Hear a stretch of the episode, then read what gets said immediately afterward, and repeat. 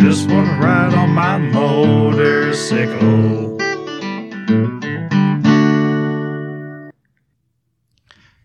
Hello, everybody, and welcome. This is the Nocomoto podcast, episode uh, 123, I think. If you hear some weird noises in the background of this one, Swiggy's neighbors are having a party or something. I'm going to try to put a noise gate on this and see. But if you hear some weird, you know, party noises or anything in the background, well, it's not our fault. It's not usually like this. It's just, you know, the amateur podcaster's life. So I'm your host, MotoGP, and with me is your other host, Swiggy. Yep. Coming to you from next door to a party in northern Colorado where we did not have one of our 300 days of sunshine. We had snow, snow like never before. Oh, wow. It's the official end of the riding season. There's no question about it. We'll see. I mean, we're really just substituting snow for ash. Like, it's. Yeah. That's- yeah. People made a lot of big deal about California being on fire. Colorado has been on fire since what, like August 20th? Yeah. Uh, it's been fun. Yeah. It's, yeah. A bunch of people got evacuated from Estes Park on Thursday and then stormed my restaurant. Not fun. Yeah. Anyway, so what have we got on this? The agenda today. We have a correction and a mission email, which, I mean, these are, we're on a roll with these. I'm super stoked about it. Then we've got best worst bike, of course. Afterwards, we're going to talk. I'm going to ask the question Is mileage real? Okay. I mean, it is, but the the question it's interesting. And then after that, I guess we're just going to read the rest of the emails, and we'll call that a podcast. So, Swigs, you've got our corrections or an emissions email up, right? Maybe, hopefully. Uh, yeah. So we have one from Joseph, who's uh all in a hullabaloo about uh us not talking about Joe Roberts enough. No, he was like, "Why are you talking about Joe Roberts and not everything else in GP?"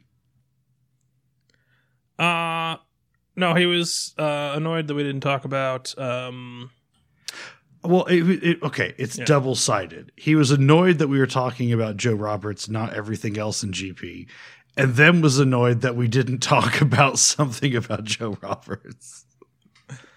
Yeah. I mean, we were kind of filling out a small segment to fill out an episode. Even then, I think it went on for like 30 minutes. Like, it was a pretty lengthy segment on Joe Roberts, and possibly more media coverage than he's gotten the rest of the season. So, with that in mind, like, slow your roll a little bit here. Well, I, think I think you know he was. I think it was a good hearted email. I don't think he was trying to be a dick. I think he was like, enough of this like getting drunk nonsense. What's going on with GP? Come on, like, he, he. It was a little tongue in cheek. I think I didn't read it as him losing his cool, but it must be said this is not a just complete MotoGP only podcast. So it's our podcast and we get to choose what we talk about.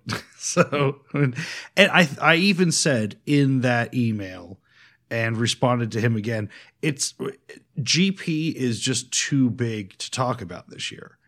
I need time to digest what has been happening.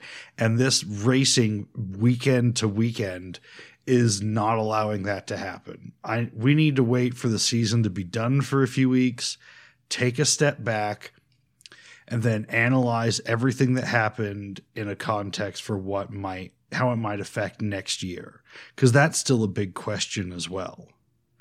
I, uh, I- you know, and we can talk about whoever's on a roll in GP, except nobody's on a roll. People get one or two wins and then crash it out on everything else. Like nobody is consistent. It's just chaos. And that's really hard to analyze. That's really hard to get a grip on. Yeah, this this season kind of feels like it's following the plot of Rollerball. Okay. so, like, yeah, we're just gonna have to.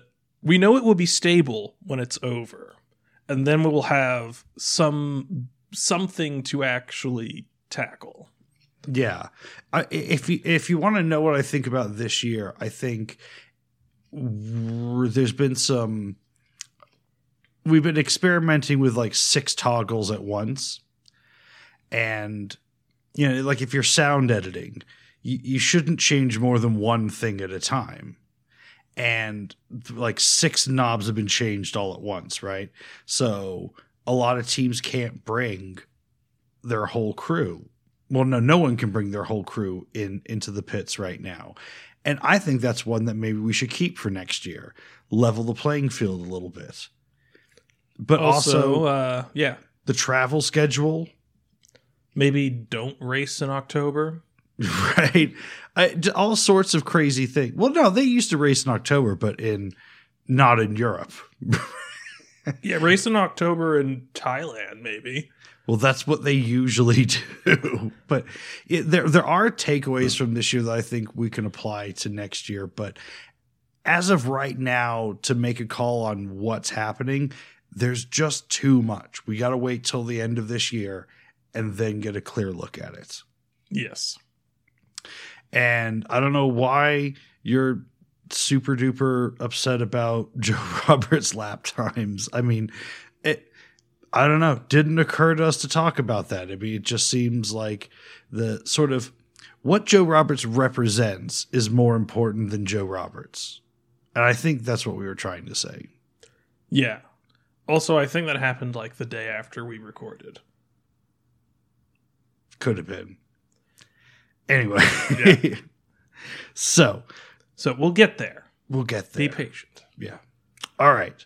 So, should we get to best worst bike in the world this week? Let's do it. Okay. So, I haven't made up one of those things. I'm going to see if I can do it on the fly.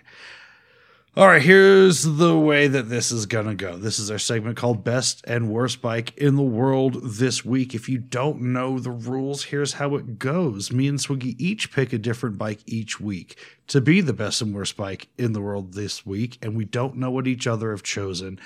It's a surprise. Now, occasionally people want to know hey, you know, if, if this bike would it be a best or worst? Would my bike be a best or worst? You know, people email us wanting to know. I think it's because, like, deep down, they're scared. They need to know if it's going to unexpectedly pop up one day as a worse bike, a bike that they love, you know? And all I have to say is, like, you just need to be prepared, okay? It's there's there's no rules really, okay? Anything can be picked as best or worst. It's just by our whim and fancy on this day honestly, sometimes we don't even pick these bikes until about 20 minutes before we record and just find some bullshit argument. But it's really just a fun way to talk about two motorcycles you, and look at them in a different way than you might normally look at them. Okay. And just remember that, like like my children wrote in blood on my mirror this morning, there's no crying in motorcycles. There so, Swigs, you have best bike in the world this week. I do. Excellent. Are you ready to reveal it? I am so ready. Okay. And the best bike in the world this week is The Honda Eterno. the Honda Eterno. Okay, I don't know what this is. I am not surprised. Yeah. Okay. let's let's see. Bring it up on the big screen.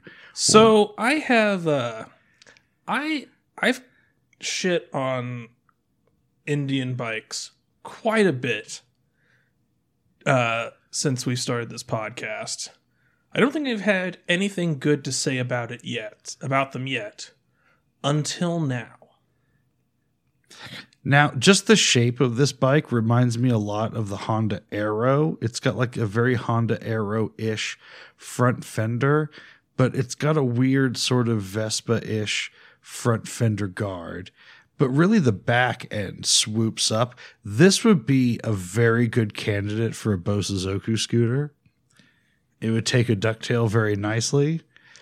Well, keep in mind that's discontinued and it was only made in India. So good luck with that. Okay, so it's definitely two stroke.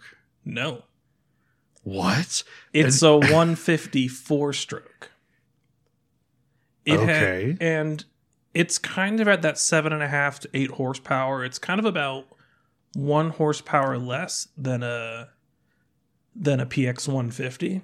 It's about one foot pound of torque less as well. But that's out of a similar displacement four stroke. Well, that's the thing. Like modern 154 strokes make the power of old 152 strokes. They all do that 55, 60. They're, they're all engineered to do that 50 to 60 miles an hour speed. So this losing the one horsepower may not sound like the end of the world, but it kind of is. Now, now here's the thing. The the engine is a little bit compromised for a few reasons. One, this thing makes insane gets insane mileage. Like above 80. So okay, now this is where it gets a little bit weird because to find anything out about this bike, I had to get deep into um, Google translated Hindi used scooter sites and a lot of Hindi YouTube. Okay. So um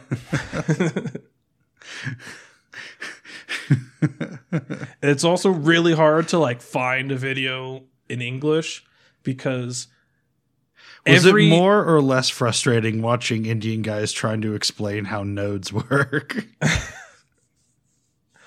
Uh, no because they speak English, but when you pull, Barely. but when you pull up a video about scooters, like ninety percent of these videos are all in Hindi, but they write out all the titles in the description in broken English. So you don't know until you actually click on the video. Like it you're constantly going through. Anyways, back to the bike.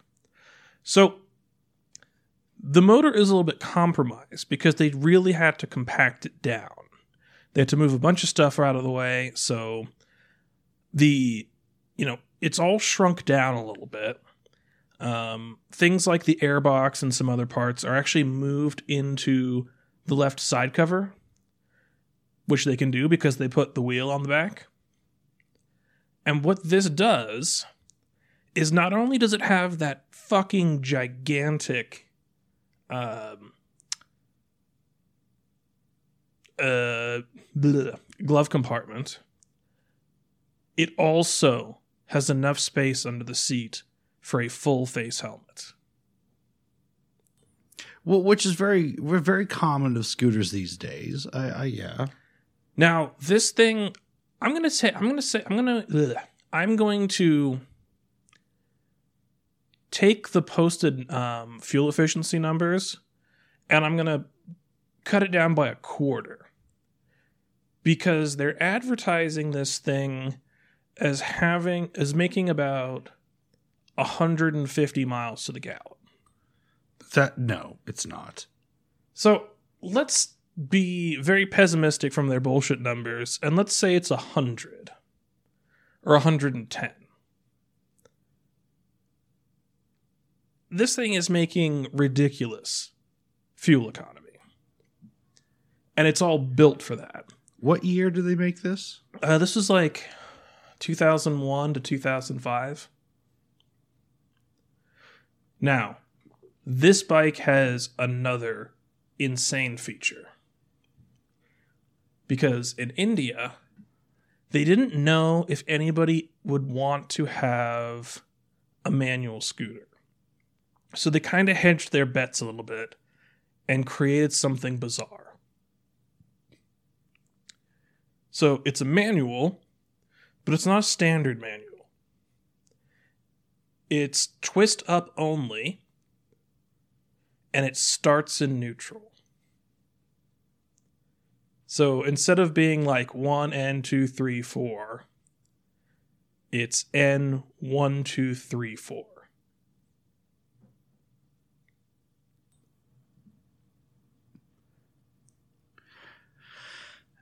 Well, that's fine, except why? Like what what difference does that really make to the user besides it's something they're not used to? I'm I am not ready to psychoanalyze the whole continent of the subcontinent of India at this time. But I think I I think I have the answer. But I think anybody in India would be too proud to admit this. And that is that manuals are unpopular in India because CVTs are really helpful when you want to tow an incredibly inappropriate amount of weight on your scooter.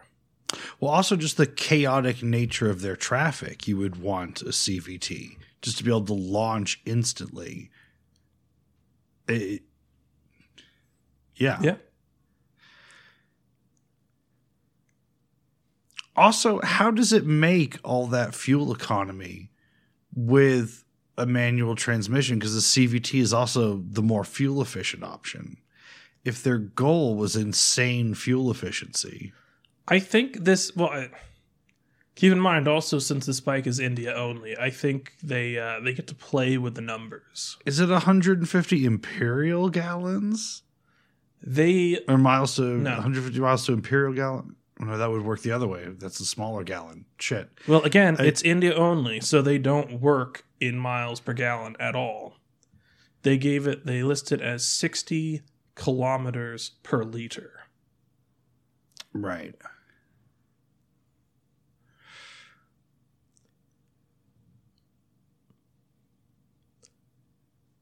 Yeah. Well, and this isn't really a Honda machine as well. This is going to be a Honda joint venture company sort of thing. Yes. Um, although it still is the current one there today. So it's Hero Honda. Uh, is it Hero Honda? No, I think Hero Honda went under. No. Hero Honda is making the Highness. Pretty sure. I don't know. Anyway, so it's an Indian scooter. And another thing, you know, India being the largest market for scooters, India kind of drives a, a lot of scooter fashion outside of Vespa when you look at all the Tao Tao stuff and and and the buddies and and you know just modern twist and go scooters, it all comes out of this weird these weird magazine and billboard ad campaigns of you know dudes in like gold leaf jackets standing next to scooters with expensive sunglasses there's this whole if you've ever looked at a scooter and thought that looks a little too aggressive, I think you have India to thank. India and China a lot of the time. Right. Well, actually, uh, you know what? Whereas Scooters are generally kind of just more badass in Southeast Asia altogether. well, it's true. But the, the sort of look of twist and go scooters you get here, I think there's a lot of India influence. And this one doesn't feel that way to me. This one feels very 80s in a strange way. And I think it, it- with it with it compromising so much for fuel efficiency and extra storage and being slow and kind of bulbous, it's almost like it's India's Prius. No, this is actually seen as kind of a little bit of a. Uh, this is almost like the hot hatch of India. Really? Because it's so slow. A, one- a 150 should be faster. It should be quicker. It should be making it should be making at least eight horsepower, eight and a half. There's just there's just no excuse. I mean, Well, that's about what it's doing.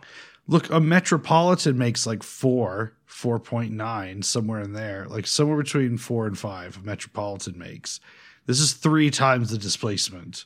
We could manage eight and a half solid, and, I, and from what you're telling me, it falls a little short. Look, how often do you think you're going to hit red line in New Delhi or Mumbai? Like, Well, wh- is it going to happen? You never hit red line anywhere with any motorcycle, but you have to have that number there for your bragging rights because the scooters are so tied up in people's identities there, right? So why you know especially when you know your bragging right is the one horsepower. What does it really take to deliver that one horsepower right? But how can you not be competitive on the horsepower when the game is between seven and a half and nine right? It's pretty pathetic to not live up to that. Although i we, we did talk about this before. There are a lot of shockingly bad scooters in India yes. with good badges on them. Like there is garbage that Yamaha puts out that you wouldn't think would be allowed. So There is, but I think there's a justifiable reason for that, uh-huh. which is it has to be manufactured in India because it's just the way that the the way that their the protectionist you know policies work there. It has to be made there, but also there's like 1.3 billion people in India. Like if your factory shits out a scooter every 10 seconds, you're not making them fast enough. There are so many people in this massive developing economy that are going to that are becoming first-time vehicle buyers. Like there's no way you can ever satisfy the demand. So why make something a little bit better? Why go for disc brakes and and fuel injection and and you know proper you know going going for better forks when what you already have the demand massively outstrips the supply like why would you bother Okay. Now, you're saying this is best bike, so obviously this must be something that, for whatever reason, does just connect a lot with the Indian market. As you said, they haven't made these for some time, but I'm guessing there's some sort of crazy aftermarket you know thing that people do with them. There's got to be there's got to be some strange subculture right? Like when cars sort of outlive their natural life cycle and then come back in the states you get something weird like the like the the Mazda Miata right? Like the Gen 1 Miata is like everyone thought was a joke and then people realized it was this great little track car on a budget. And then people started buying them up and just doing insane mods to them, right? And same with kind of like S2000s or you know whatever it is that didn't initially connect with the market comes back in a very aggressive way. So I'm just going to guess that there's some other shoe to drop here. There's some sort of aggressive subculture with these that you're going to hit me with. there is a bit of a subculture um let me see if i can find a good picture is like there's people who have like done these up in like gold leaf There you go. and yeah. uh, there's like a million custom seats you can get for them like here's a here's a quick shot here and I, i'm taking a capture a freeze frame of a youtube video to give you an idea of this because it's that hard to find this stuff but here's a dude he's really really stoked about his uh His his Eterno. Eterno. And this bike that he's super stoked about is literally like parked it in a field. and you can see he's got his his custom seat on there, which is bizarrely intricate. It is. There's a lot going on with that seat. He has added a lot of crash bars to this. Well, yeah, this is you can't replace this. yeah. This is special to him. I can I can see that. Uh, he's put a cover on the wheel like it's a Jeep. That's a nice touch. Well, that's actually practical. Because Yeah, he's protected it from UV. It's going to last longer. I get it. I mean, I can also see the uh, the other side of that argument, which is given that you're going to uh, wear your wheels down, your your tires down to the threads, when inevitably you get a flat, you're gonna want your spare to be just as rock hard and fucked up from the sun, so that it still rides the same once you swap it out. Like you may be thrown off by having traction on one of your wheels when you don't on the other. yeah. So okay. Um so there's there's sort of a way there's a there's there's there is an established look for these which is not chrome but painted crash bars all the way around it. You've got to get a custom seats. You've got to repaint it a custom color. Um I'd say there's one thing about it I can't get past. This completely flat footwell. Uh, why? I think that's the better way to go. I, you just see it so rarely. I don't understand it. It doesn't flow into the body or anything. It's just a flat. I don't, I don't know. Well, that's more a sign of good engineering because they've managed to get the underbone of the frame low enough that they don't have to have the big ridge in the middle to account for it. Well, also yeah, but also it's probably desirable because with the flat surface on the bottom, you can carry more shit. Well, yeah. um, so are so these are pretty collectible in India then? I I can't tell you. I, I can't tell you at all because it's too hard to research. It's just it's the thing to have though, I guess. There is definitely a big cult following for this bike in India. Okay. Uh, uh people connect with it. I, I it doesn't really speak to me. I'm going to be honest. Um, oh, I, I would have one of these. Yeah, I don't think I would, but okay. All right. Um, yeah, you got anything else to say about it? Uh no, I think we're good there. Okay, so let's move on to worst bike in the world this week. And the worst bike of the world this week is I don't know what year they made it or continue to make it. I know they made them in 2008. It is called the Auto Moto and it is made by Auto Moto. So I found one of these on Craigslist near here and I sent it to you, suggesting that perhaps we could even buy it. And then I did some research. So this is a scooter, and people are going to be like, come on, guys, what's with all the heavy scooter talk all of a sudden? This was not planned, okay? I was going to do a different bike, but I read enough about this thing yesterday. I was like, okay, because it's a three wheeler. So again, you might say, well, Peter, it's not a motorcycle. And I agree. I think it's a tax shelter is what it is.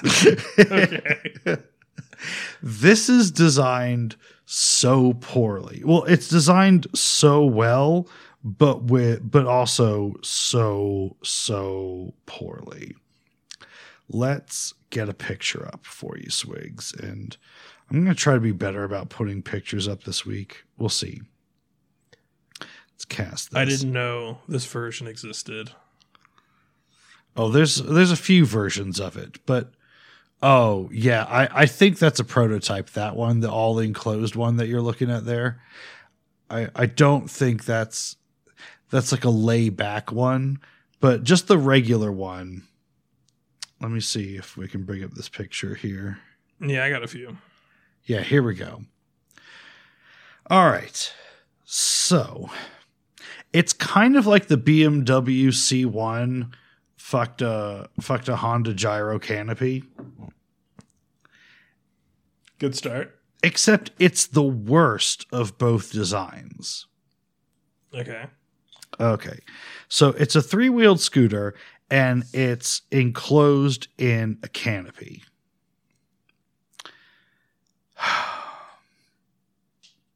So, you know, when I was talking about the, the thoroughbred stallion, and it's like, oh, that looks like a fun little scoot on the weekends, right?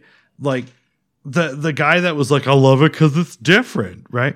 Well, this is the same guy that buys this, except he's broke. Okay.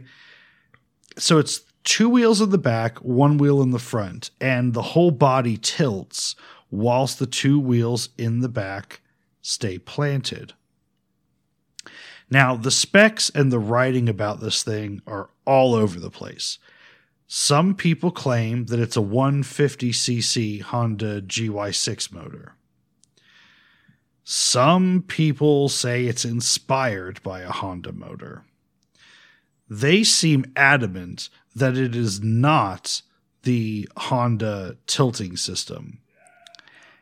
And I was very skeptical of that at first, thinking, well, the only reason this vehicle, well, not the only reason, but a strong reason this vehicle probably doesn't exist anymore is they got a strong cease and desist from Honda saying, hey, why are you using our, our tilting system?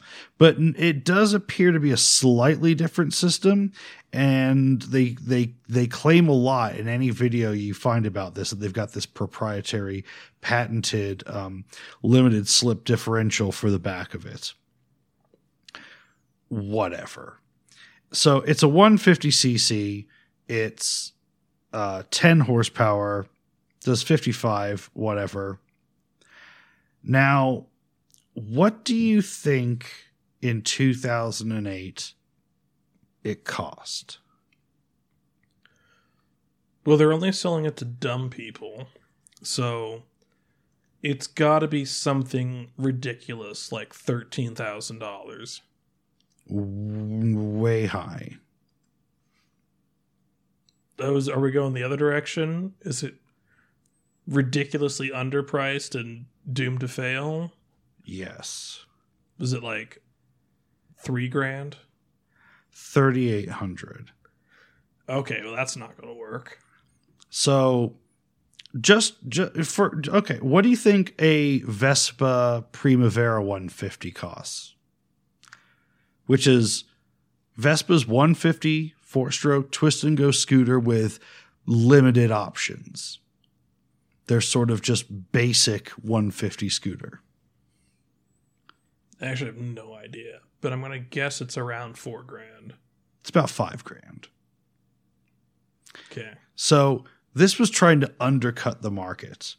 Now, if it was just trying to undercut the market with cheap Chinese Honda knockoff engines with a modified, you know, Honda tilting system and whatever, and they just put this canopy on it, I could believe it.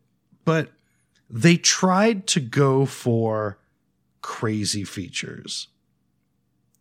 And okay, Those are some large plastic panels to be putting out to sell on a $3,800 bike. True. So this thing has a windshield wiper that dispenses wiper fluid.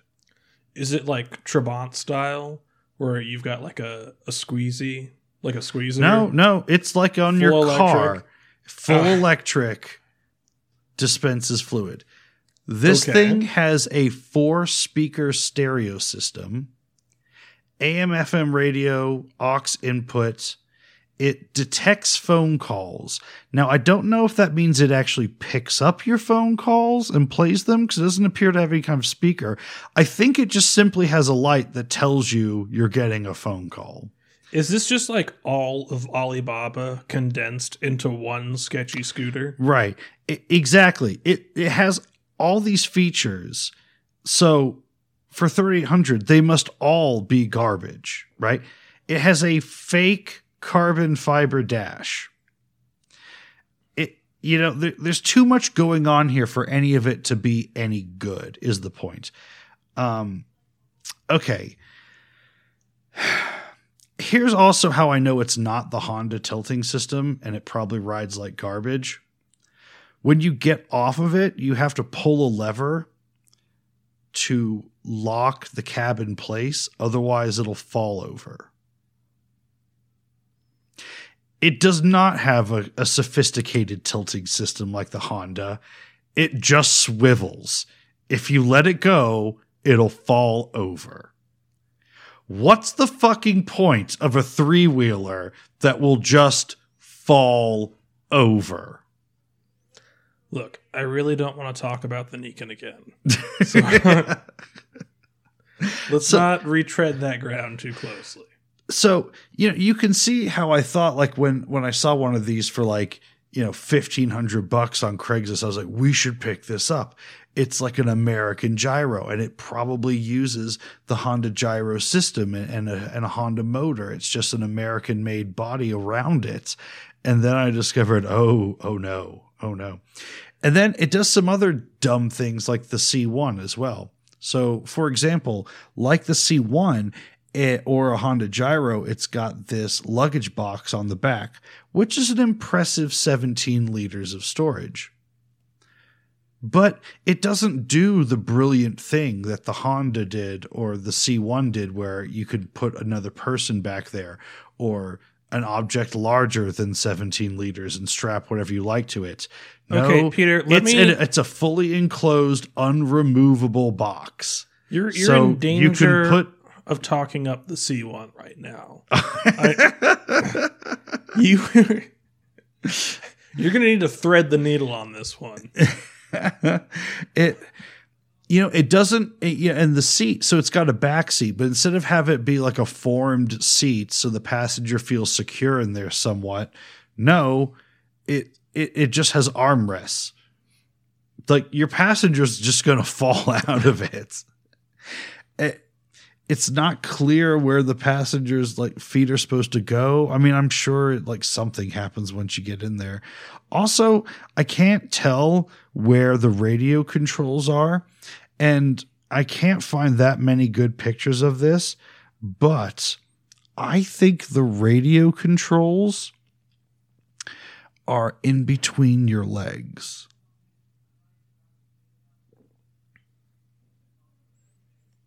Like, hmm. do you see where like where there might be knobs there in this photo?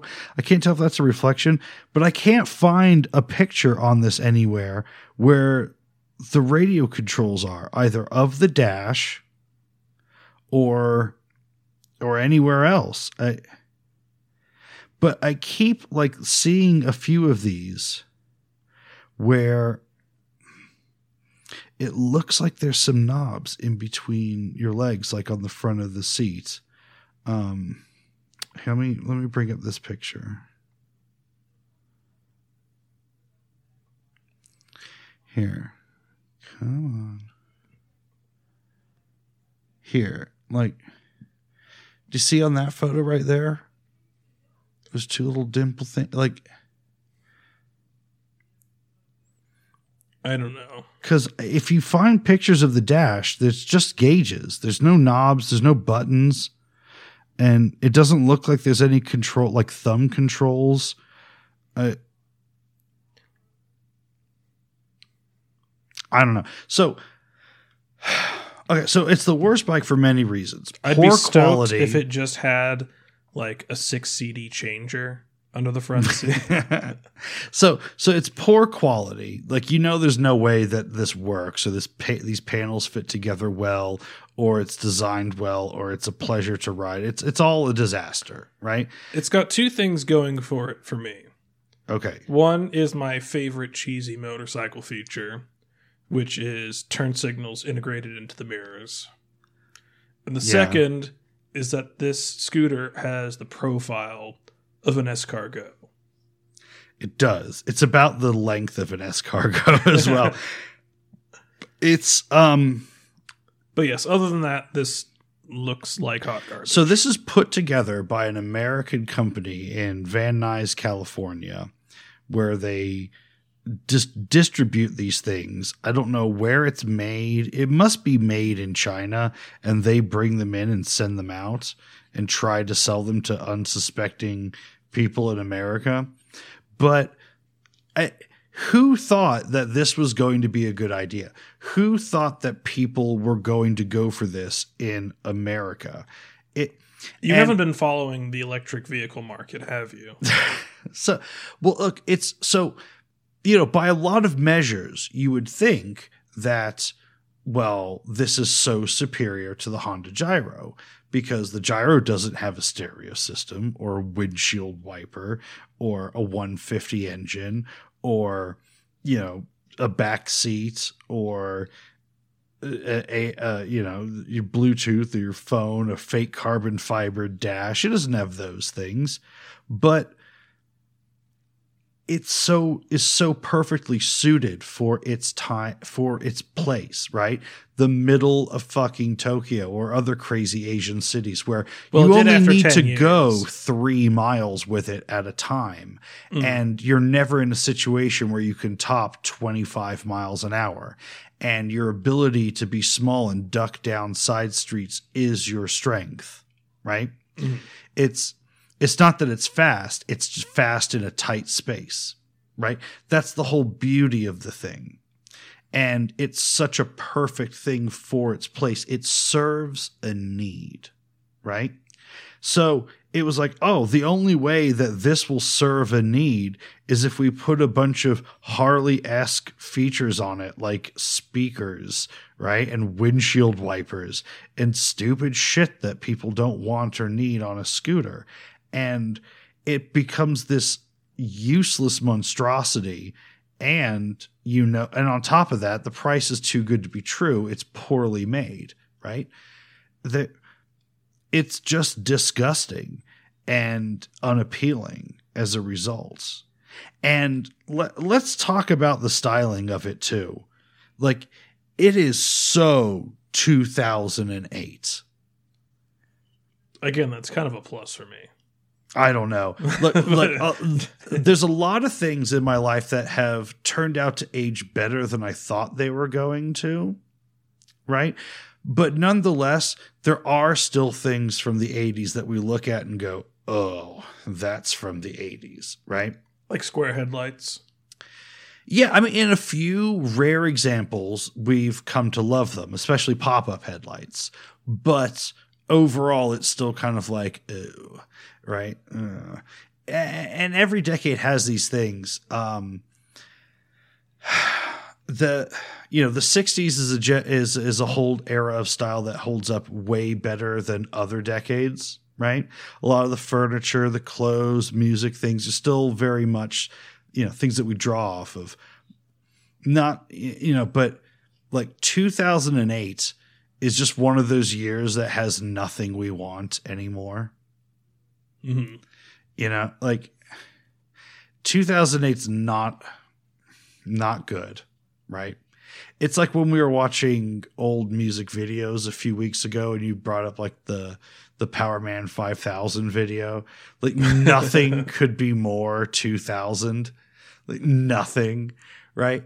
And we think of it like oh it only 20 years ago. It's not that long it's it's it's fast approaching like becoming as bad as I thought thing like 80s things were when I was a kid. When I was a kid, like in 1997, Or I was like. I was like what could possibly be worse than the 80s, right? Little did I know that white trash was really never going to leave 1988 to 1993. They were just going to sort of stay there. Well, it's But- sort of like thinking back to 2010 when hipsters still couldn't admit that they were basic, Right. that they all still thought that they were unique and special and creative. hmm There's something very Gen 2 Prius about the look of this thing as well, though. There's something sort of. Yeah, like 2008 Passat about it. There's something kind of. I I don't it's rounded but it's square at the same time. It's sort of like half a smart car. Yeah, there's a little bit of smart car in there as well. It's it's not good. It's it it it makes me cringe. The way it looks really makes me cringe, which I was fine with when I thought that it might have been brilliant mechanically underneath. But it's not brilliant mechanically. It's cheap and shoddy. Yeah. So, uh, it, what annoys me about it is that someone just went like, "Oh, it's kooky. Someone will get it. Someone will love it because it's kooky and different," and it's not. It's just gross. Like, Yeah. this will put it in a time and place for you. I'll bet after Gangnam Style became a hit, like Psy probably pimped one of these out. what? Where are you going with this? That's it. That's the complete thought. Like that I just feel like it was it, it's it's only it's it's it could only be considered cool if you put it up next to a regular like 50cc four stroke scooter and went look what i've got right if it The is freewheeler effect. It's the one-upsmanship. yeah if it's if you if you if you thought that being the escalade of scooters is cool and that's not very cool Well, that is something it probably has in common with Escalade owners, which is whether supplier or user, there's definitely pills involved. Right. Whereas a much more logical way to go, I think, is or not logical, but I, I think a better way to go is the um, the the Burgman 650 Executive. Because if this is the Escalade of scooters, the the Burgman 650 Is the Executive. Rolls Royce. That's about to say. It's the Silver Phantom or Silver Cloud of right, and it's so much better to be slightly understated, right? Than okay, that might be a good note to end this segment on. okay. All right. All right, let's take a quick break. Quick break. Oh my gosh, where's the button? Where's the button?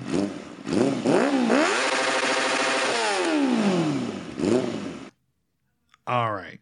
So we're about to enter if you've uh, a time where if you have a couple coins to throw together, what's going to be the greatest used buying market of all time? Mm-hmm. right now there's a lot of bikes on Craigslist, Facebook Marketplace, whatever for a little too much money because people are selling these bikes that really need all the money out of them. And by Christmas or a few weeks afterwards, they're going to need whatever they can get out of them, right? They think they're going to get everything that they're worth, but there's not enough buyers and there's going to be a lot of reposting. And yeah, so there's going to be a lot of good bikes up for uh, wh- what you might think is, oh, goody, the kinds of bikes that I'm looking at. Well, maybe they're going to become more affordable. Look, this is loser thinking. All right, go the other go the other way. I'm thinking bikes that were already cheap are basically going to become free or close to free. I'm thinking I'm still going to ride the same scummy bikes. I'm just going to be paying even less money. now, oh, okay. This is this is the perfect time to self gift around Christmas time. I think two weeks before Christmas. Kind of look around like December 10th, December 11th. That is when parents are going to start to realize our income has been taking a massive hit and we need some video games and a new console or something to keep these kids occupied so that we have some sanity left. Like, Something this like is that. this yeah. is this is going to be what's going down. It's to be middle of the winter, and people are going to start thinking, you know what? I don't need a scooter right now. I don't need a classic motorcycle right now. I need cash. Well, what they're really going to think is I don't I also don't need the colossal Harley Goldwing BMW in the garage right now. And what is already the number one devaluer of motorcycles? Mileage. mileage. I have a theory that mileage being the biggest detractor of value is one of the greatest things that could possibly happen to people like us that that buy and sell motorcycles all the time. Mileage is not the demon you think it is. Neglect is the demon you think it is. I have been asking for about a month everybody I know that is in any way mechanically inclined. And I've asked them one simple question Have you ever seen an engine, quote, wear out due to mileage? Almost universally, they've said no. And when I say, and then I ask one more clarifying question. When I say due only to mileage, I don't mean poor maintenance. I mean a perfectly maintained motorcycle that wore out. Or car, even. And then they all go, oh no. The, the closest I've come is dad said, well, when I got my first car, it was a 1947 Riley, and the cam bearings were worn out. So I replaced those. And I was like, and like, did the engine wear out? He's like, no. Because I just I sold it running. I was like, how many miles did it have when you got it? He's like, I don't know, like 120,000. This is a car from 1947. It had 127,000. He just had to replace a couple bearings. That was it.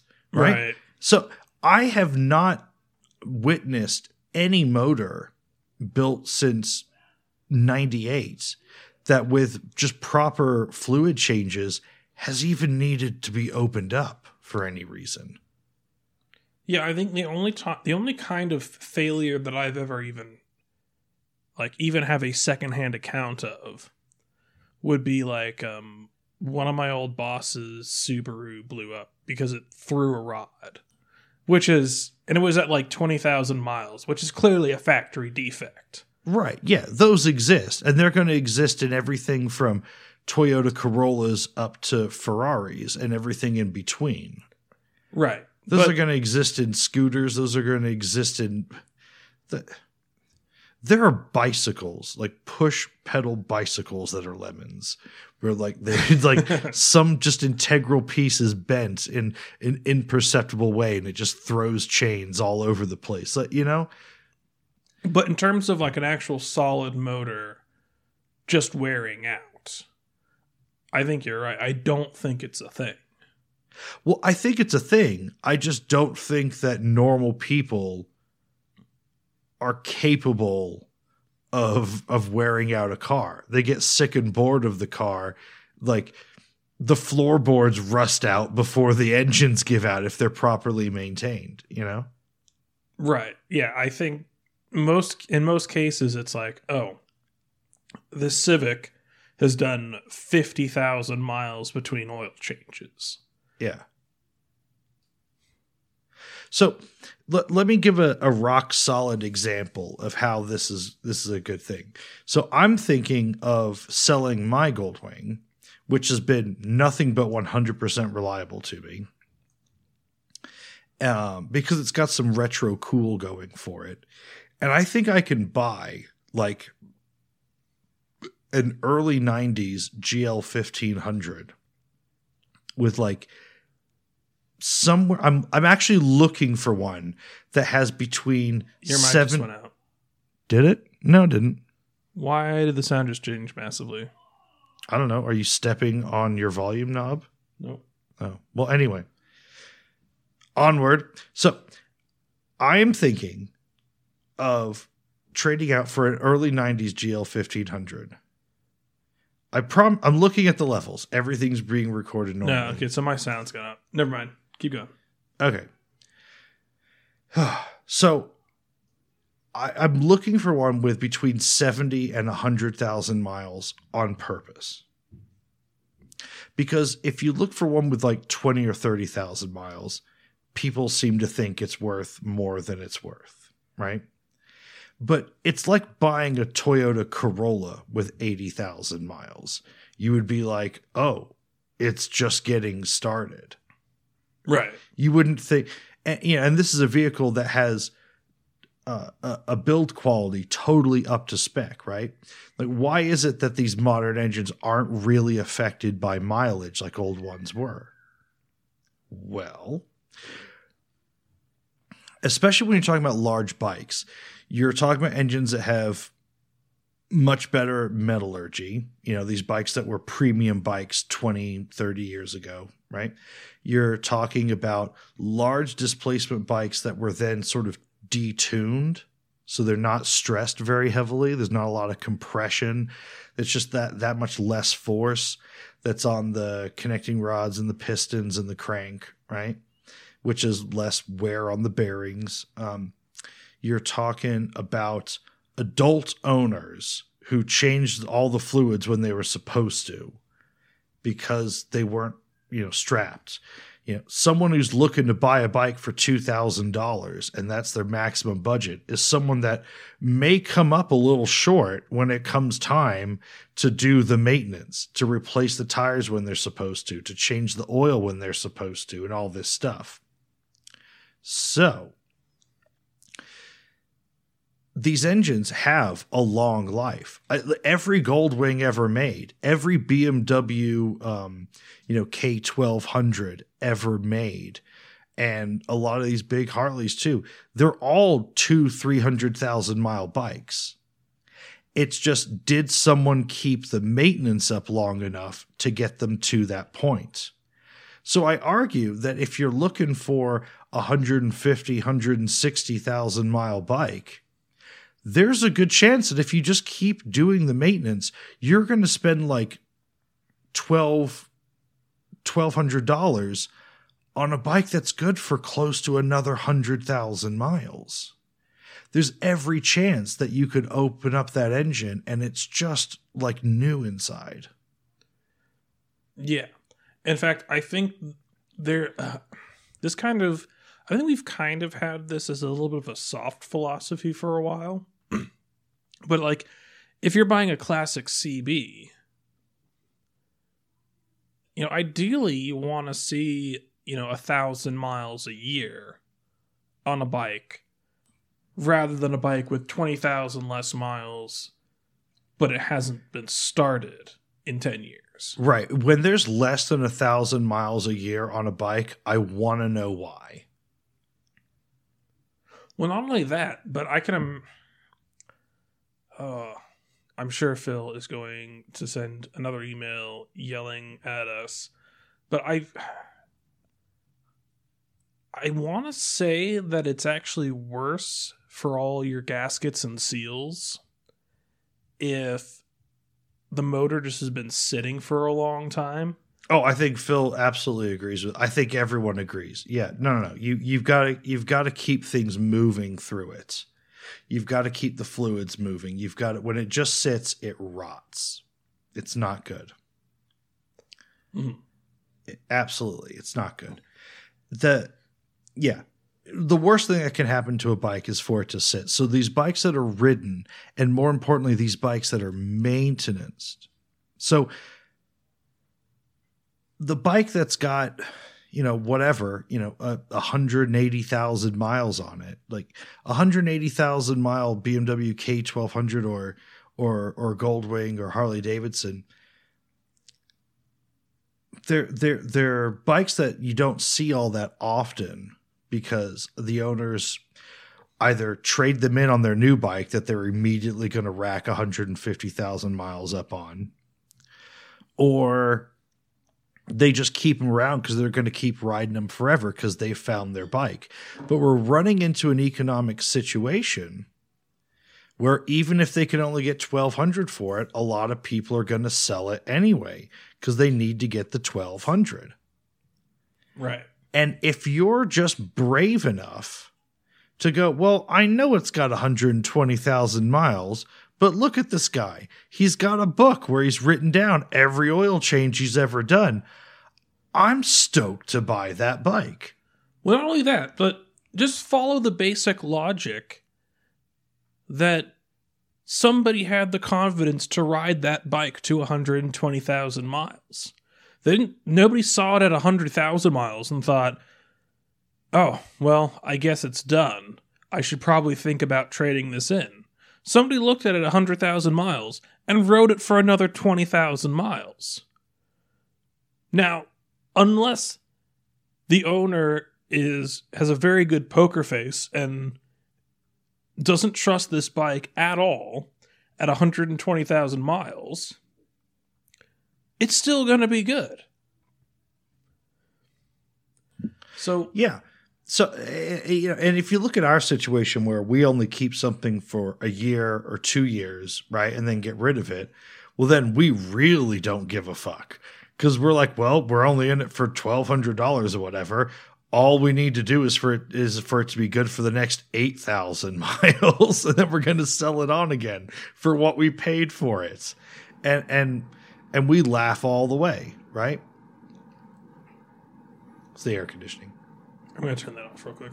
All right. Keep going. Yeah. So we we just we, we laugh all the way with that. And I I think mileage scares people way, way, way too much. You gotta relax. You gotta realize that the the standard of reliability in all these machines has raised has been raised so much that it's like it's it's not exactly the same. It's not one to one, but it's much more like looking at car mileage these days. I think.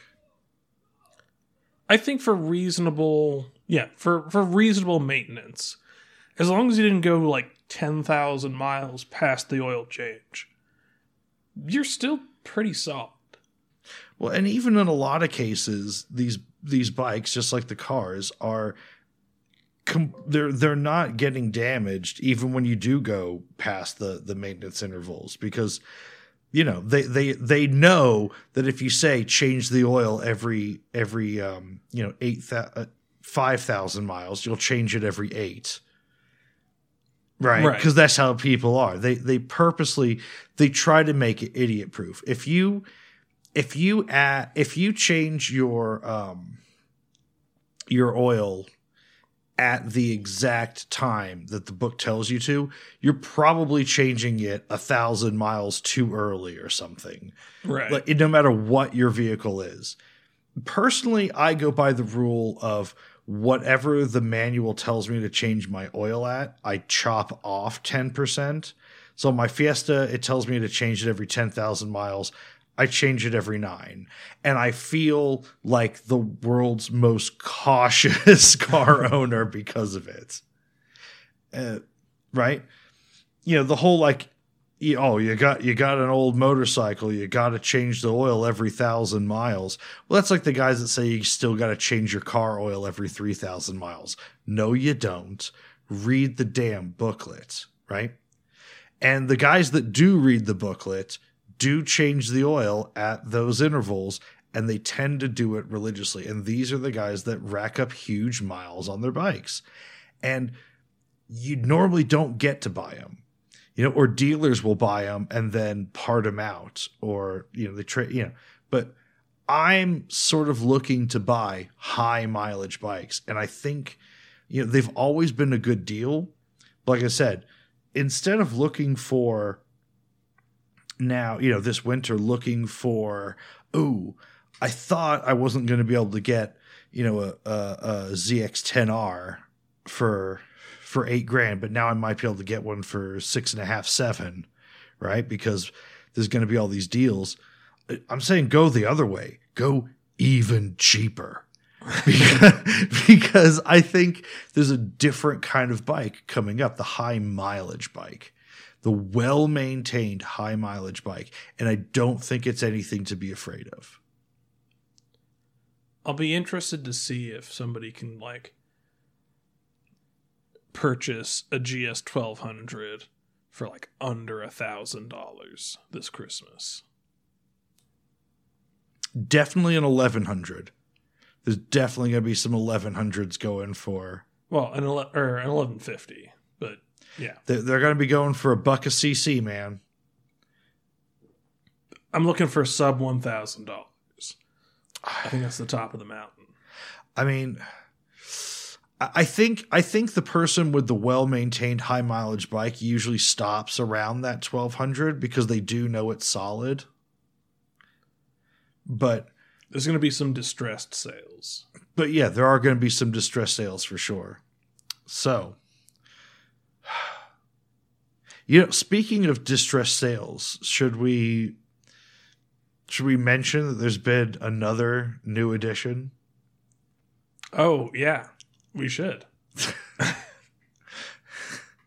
Okay, tell the people.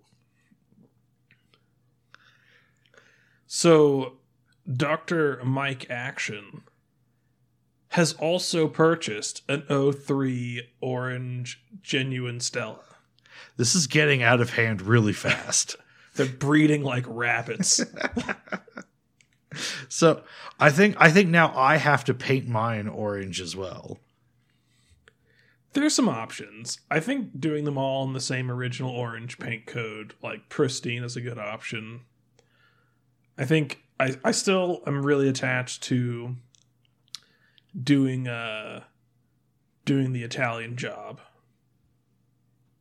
Oh, one of each color. Yeah. Yeah. That, that's good too. Um, I, I think all three of them orange. One with white accents, one with black accents, and one with um, green accents will work really well.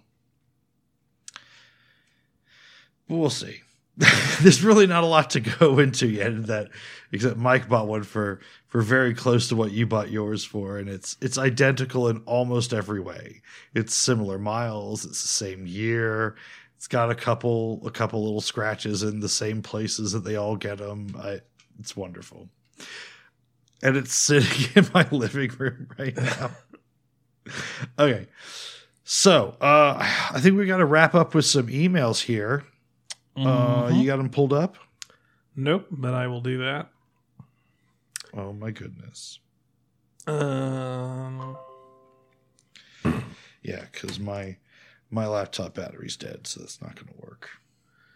okay, so Antonio sends us an email titled Strange Analogy, Analogies and Stellas with Sidecars.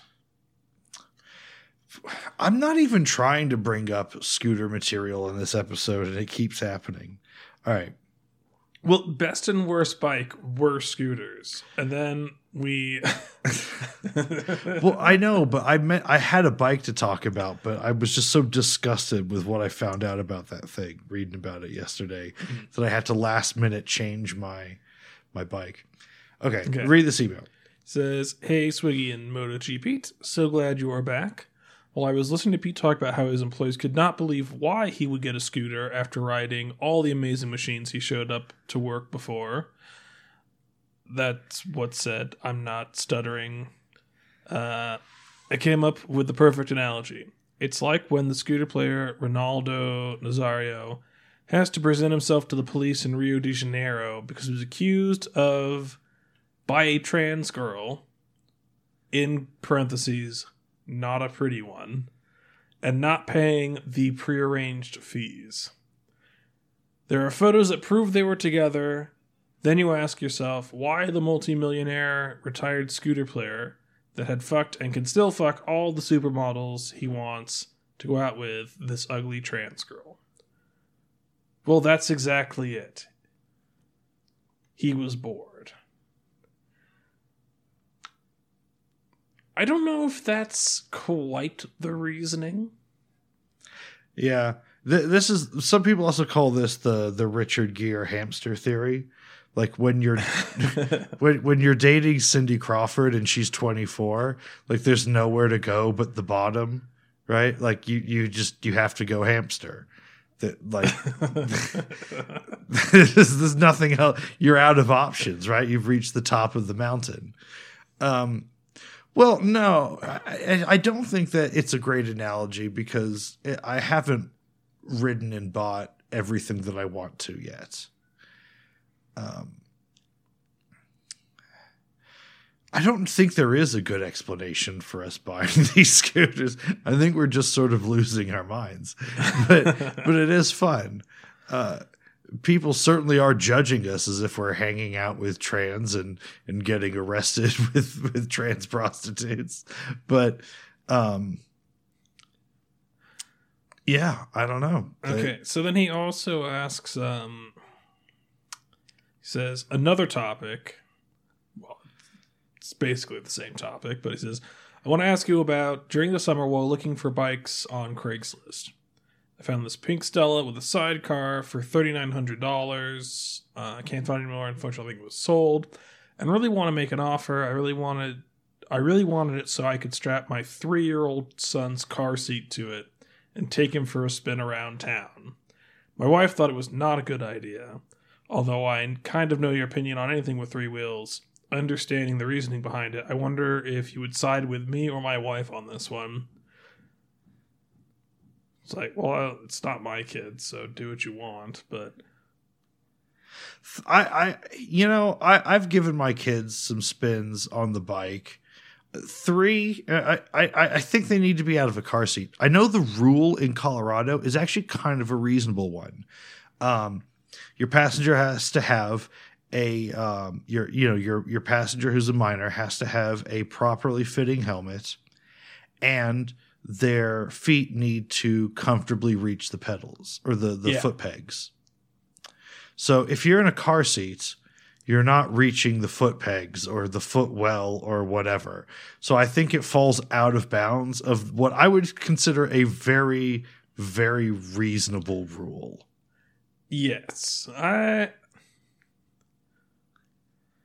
I mean, I think you should totally put if you're like if you're, you know, when your wife is out of the house, you should. I mean, if you buy it, you should just while she's out of the house, just put the car seat in the sidecar.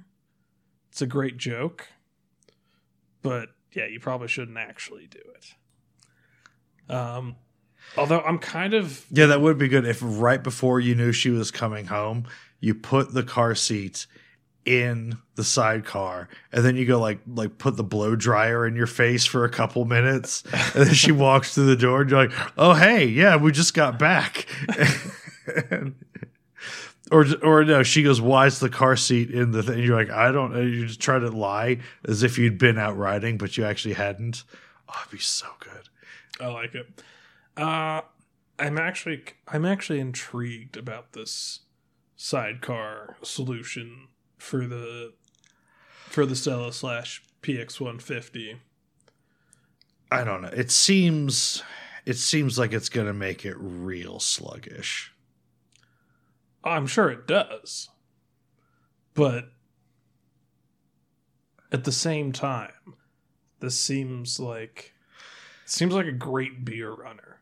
It's true. Yeah. If if if the if the if the if the scooter still has the power to pop the sidecar up with somebody in it, I'm totally game for this.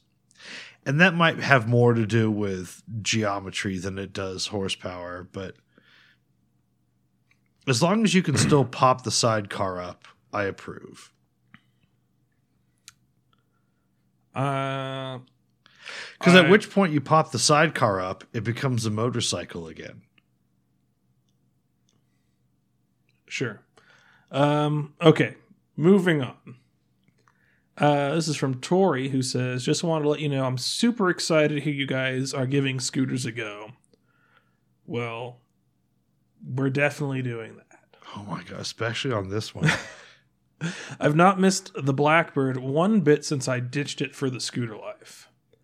I will say I wasn't accurate on my 75 mile an hour speeds with the Zuma, but it's an honest 60 miles an hour on a flat ground bike. It is getting some porting and more tuning this winter to try and attain the 70 plus mile an hour range. I know I'm not as cool as you guys with your shifty transmissions, but the CVT is awesome in traffic. You guys are talking about keeping it in the power band. With the CVT is in the power band from the moment you twist the throttle to your top speed. With my setup, the clutch doesn't even engage until 7500 RPM. I can relate to traffic, just not caring about what you do aside from passing. Sidewalks, emergency lanes, driveways, it's all mine. I will say the Zuma's fat tires are a huge plus for riding at higher speeds. I would look into wider tire options. Usually not a good idea on bikes, but I put 3 inch wide tires on my wife's Elite and it handles so much better. Also, the best feeling in the world is passing a bike mid corner after they refer to you as a scooter fag. well, I haven't passed any other bikes yet, but uh, yeah, I've passed a lot of cars that I knew were mouthing those words.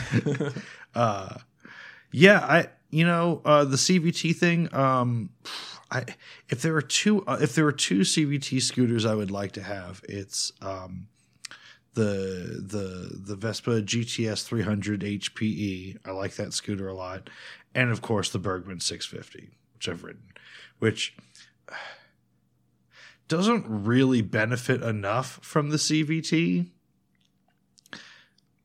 I guess the only weird thing about it is it gets to have its like weird pretend Tiptronic transmission with your pre-selected ratios on it, so it acts like a manual, but it doesn't. I, mm, You know, now that I think about it, if you were to move away from CVT for scooters, you might go towards uh, DCT. If you were to do that, I've just realized what like the next motorcycle feature needs to be. what's that? So for any DCT bike, you could easily put a wheelie button on it. Oh, and it wouldn't let it go past balance point.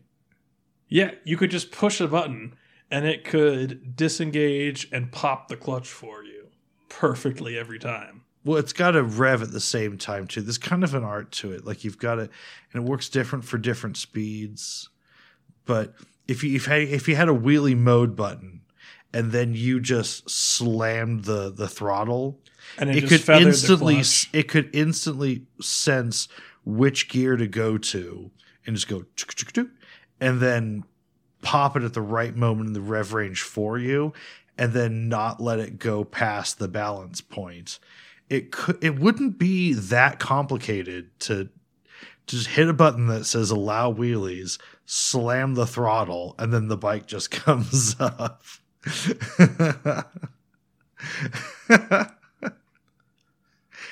I'm a genius. Uh, okay. So, and then, um, okay, last email, um, of substance is, uh, Matt from Australia has titled this email, Bitch Please, in response to us, uh, gushing over the storage capacity of, of the Vespas. we need some non-scooter content in this episode in which he has completely filled the frunk of his Across with beer. And I have to say, I'm a little bit jealous. Why did we never get this bike? what do you mean The Across in America. I know we so we were talking about how the closest thing to this vision we have of all bikes having incorporated storage is the NC 700. But it's not really that much storage. The CTX has much better front storage than the NC 700. It's kind of pathetic. Where you think, oh, it's got this big front cabin, but when you actually see it in person, it's probably half of what the Across has. But the CTX is at least three quarters to 80% of what the Across has. It was much better, the CTX. Mm-hmm. There, there's some sort of, there needs to be some sort of standard class of commuter motorcycles where we understand these aren't performance bikes, but they're somewhere around that 450 to 650 twin cylinder flat engine setup, right? Low center of gravity, good for just weaving around traffic, um, good uh, stoplight to stoplight torque, but you know they top out at 90 miles an hour or whatever, and have lots and lots of incorporated luggage. Have them with the uh, the the storage is um, like kind of like a, you know how the uh, the uh, the NM4 had the the bags built into the back of it Yeah. they're pathetic. They didn't hold anything. But the idea was great that it was just all part of the thing already. It wasn't an Yeah. option. It, it's the idea of let's start migrating towards stock storage capacity. Right. Now, I know that, okay, you leave it to the aftermarket and all right, but it never looks right. And I want the thing just to be the thing right away Okay. out of the box. This is like, you know, video game DLC slash expansion packs. Or like card games, like custom card games where there's like card packs and things. Or when you're talking about like extended editions of movies. Uh-huh. Or like George Lucasing the Star Wars trilogy. Like, it sucks because every time you add options and you add what would be considered core ideas or features or characters as options, when you do that, every one of those things that you would really like to have is now no longer part of the shared experience of that vehicle. It's no longer part of its story. right. And if somebody says, "Oh, hey, like I just found an R1200 GS for sale," and you have this picture in your mind of the hard luggage and all these crazy features, and then you go look at it and you're like, "Oh, it's like the most basic model you could possibly buy." It it takes something away. Not everyone has that same shared experience, and it really hurts the story of the bike. Yeah. I, I agree. Hmm. But no, I I I want a bike. I would love to see a bike that was, you know, not like. I want to see something like your Ninja, like your the The old Ninja, ZX6. something like the ZX6, with a modern engine that made no more power, no more torque, shrunk down a little bit, turn the whole gas tank into a frunk, plus have the little glove boxes in the fairing. Those were great. They I mean, were good. They were hardly. It was hardly big enough for my phone. But guess what? It's big enough for my phone. At least a glove and my registration, or you know my phone and a pack of cigarettes and a lighter. Or we. It was just barely functional enough to justify being there. Right. Plus a little bit of underseat storage. I think you should be able because it doesn't seem Well, the like luggage strap pegs were really Right. the the killer thing there. yeah. Also, just with how big the tail on that bike was. and a big old fat end. Yeah, but but if they thought enough to put those little flip up tabs to put the net on there, which is I'm going to call that integrated storage, right? Mm. because all you add is the cargo net. And they just thought enough to do that. And it made it so much easier and so convenient to strap shit to the back of it. Right. But you know, if you had that as default options on a bike,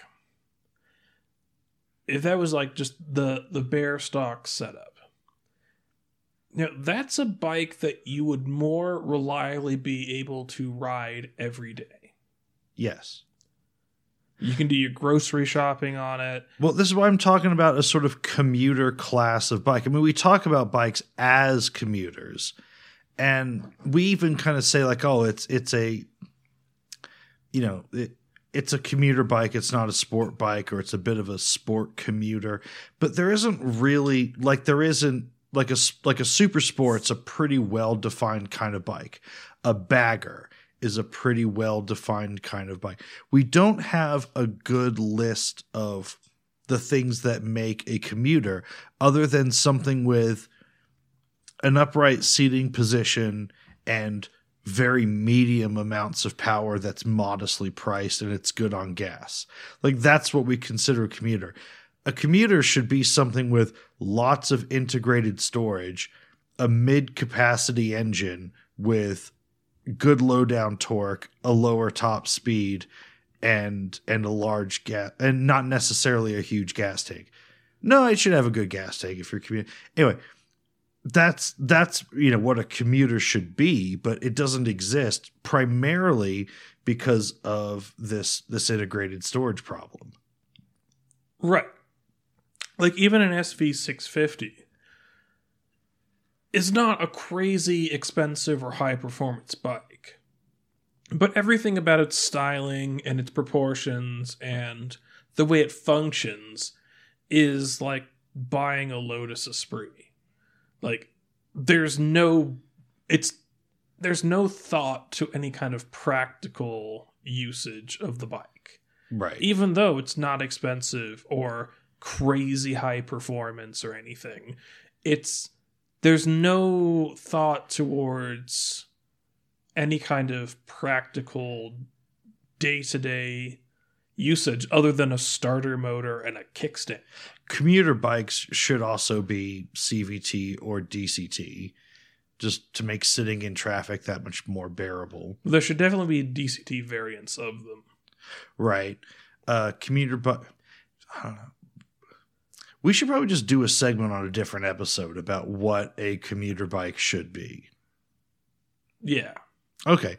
So we're at an hour and a half and well, we i got guess you do. have to pick your kids up I do. There's fucking school tomorrow. So, all right, and um, yeah, let's just end this one. It's not, this is an episode that really should be edited, but I just don't have time. So we're gonna end this one. We're gonna put it up very soon. We're going to say that it's been fun. It's been real. This is concluding episode 123, I think. It might be 124, but I think it's 123. Whew. So um, I've been neglecting to leave the contacts and emails at the end of these episodes. If you were enraged by anything that we said, keep it to yourself. But if you want to add some constructive criticism or just your general thoughts and feelings, send those to contact at nocomotopodcast.com or swiggy at nocomotopodcast.com or motogp at no- nocomotopodcast.com. Did I get all this correct for once? i wasn't listening Okay. And with that, we're going to remind everyone to stay safe and stay tuned. And let's run the outro. Oh, if I had the sound effects open. And I don't want to die. Just want to ride on my motorcycle. Mm. It's our soberest episode in a long time. didn't feel like it